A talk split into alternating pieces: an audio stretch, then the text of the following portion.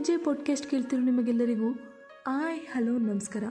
ನಾವೇನಾದರೂ ಕೆಲಸ ಮಾಡ್ತಿರ್ಬೇಕಾದ್ರೆ ಆ ಕೆಲಸವನ್ನು ನೋಡಿದವರು ಅದನ್ನು ಫಾಲೋ ಮಾಡಲಿ ಅಂತ ಮಾಡಬೇಕಾ? ಅಥವಾ ಆ ಕೆಲಸವನ್ನು ನೋಡಿದವರು ಅದಕ್ಕೆ ಮೆಚ್ಚುಗೆಯನ್ನು ಕೊಡಲಿ ಅಂತ ಮಾಡಬೇಕಾ? ಅಥವಾ ನೆಗೆಟಿವ್ ಆರ್ ಪಾಸಿಟಿವ್ ಆಗಿ ಕಮೆಂಟ್ ಮಾಡಲಿ ಅಂತ ಮಾಡಬೇಕಾ? ಹಾಗೆಯೇ ನಾವು ಕೆಲಸ ಮಾಡೋದು ನಮಗೆ ಇಷ್ಟ ಆಗೋ ಥರ ಕೆಲಸ ಮಾಡಬೇಕಾ? ಬೇರೆಯವ್ರಿಗೆ ಇಷ್ಟ ಆಗೋ ಥರ ಕೆಲಸ ಮಾಡಬೇಕಾ? ಅಥವಾ ಹೇಗೆ ಬದುಕಬೇಕು? ನಾವು ಏನೇನು ಕೆಲಸ ಮಾಡಬೇಕು, ಹೇಗೆಲ್ಲ ಇರಬೇಕು ಸಮಾಜದಲ್ಲಿ? ಹೀಗೆ ಹಲ್ವಾರು ರೀತಿ ನಾನು ಯೋಚನೆ ಮಾಡ್ತಾ ಕೂತಿದ್ದೆ. ಯೋಚನೆ ಮಾಡ್ತಾ ಕೂತಿರ್ಬೇಕಾದ್ರೆ ನನ್ನ ಫೋನ್ಗೆ ಒಂದು ಮೆಸೇಜ್ ಬರುತ್ತೆ. ಏನು ಮೆಸೇಜ್ ಅಂತ ನೋಡ್ತಾ ಇರಬೇಕಾದ್ರೆ ಆ ಮೆಸೇಜಲ್ಲಿ ಒಂದು ಪುಟ್ಟ ಸ್ಟೋರಿ ಇರುತ್ತೆ. ಆ ಸ್ಟೋರಿ ನೋಡಿದೆ ತುಂಬಾ ಅದ್ಭುತವಾಗಿತ್ತು. ಅದ್ಭುತದ ಜೊತೆಗೆ ಒಂದು ದೊಡ್ಡ ಸಂದೇಶವನ್ನು ಕೊಡ್ತು ನೋಡಿ. ಆ ಸಂದೇಶ ಇವತ್ತಿನ ಜಗತ್ತಿಗೆ, ಇಂದಿನ ಸಮಾಜಕ್ಕೆ ತುಂಬಾ ಮುಖ್ಯ ಆಗಿರುತ್ತೆ.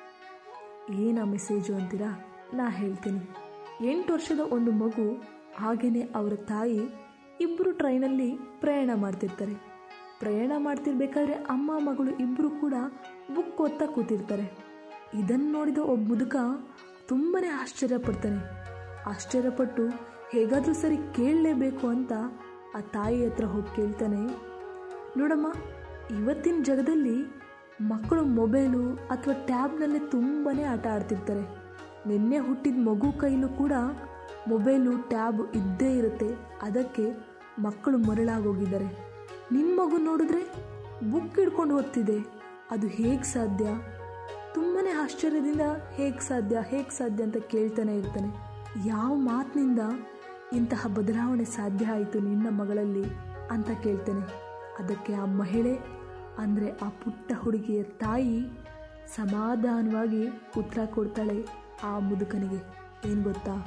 ಮಕ್ಕಳು ನಮ್ಮ ಮಾತನ್ನು ಕೇಳೋದಿಲ್ಲ ತಾತ. ನಿಜ.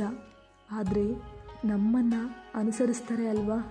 ನೋಡಿ, ನಾವು ಏನು ಮಾಡ್ತೀವಿ ಅದನ್ನೇ ನಮ್ಮ ಮಕ್ಕಳು ಕೂಡ ಮಾಡ್ತಾರೆ. ಹಾಗೆ ನಮ್ಮ ಮುಂದೆ ಇರೋರು ಕೂಡ ಅದನ್ನೇ ಅನುಸರಿಸ್ತಾರೆ. ನಾವು ಕೆಟ್ಟದ್ದನ್ನು ಮಾಡಿದ್ರೆ ಅವರು ಅದನ್ನೇ ಮಾಡ್ತಾರೆ ಒಳ್ಳೆಯದನ್ನು ಮಾಡಿದರೆ ಅವರು ಒಳ್ಳೆಯದನ್ನೇ ಮಾಡ್ತಾರೆ. ಹಾಗಾಗಿ ಮೊದಲು ನಾವು ಬದಲಾಗೋಣ ಆನಂತರ ಎಲ್ಲರನ್ನ ಬದಲಾಯಿಸೋದಕ್ಕೆ ಪ್ರಯತ್ನ ಪಡೋಣ. ನೀವು ಇದೇ ಒಂದು ಪ್ರಯತ್ನದಲ್ಲಿ ಇರ್ತೀರಂತ ಹೇಳ್ತಾ ನಾವು ನಿಮ್ಮ ಪ್ರೀತಿಯ ಆಕಾಶ್ ವಿತ್ ಸಿಂಧು. ನಿಮ್ಮ ಗುರಿ ಸಾಧನೆಯತ್ತ ಮೊದಲ ಹೆಜ್ಜೆ ಇಡೋದನ್ನು ಮರಿಬೇಡಿ. ಮತ್ತೆ ನಮ್ಮ ನಿಮ್ಮ ಭೇಟಿ, ಹೊಸ ಆಲೋಚನೆಗಳೊಂದಿಗೆ. ಧನ್ಯವಾದಗಳು.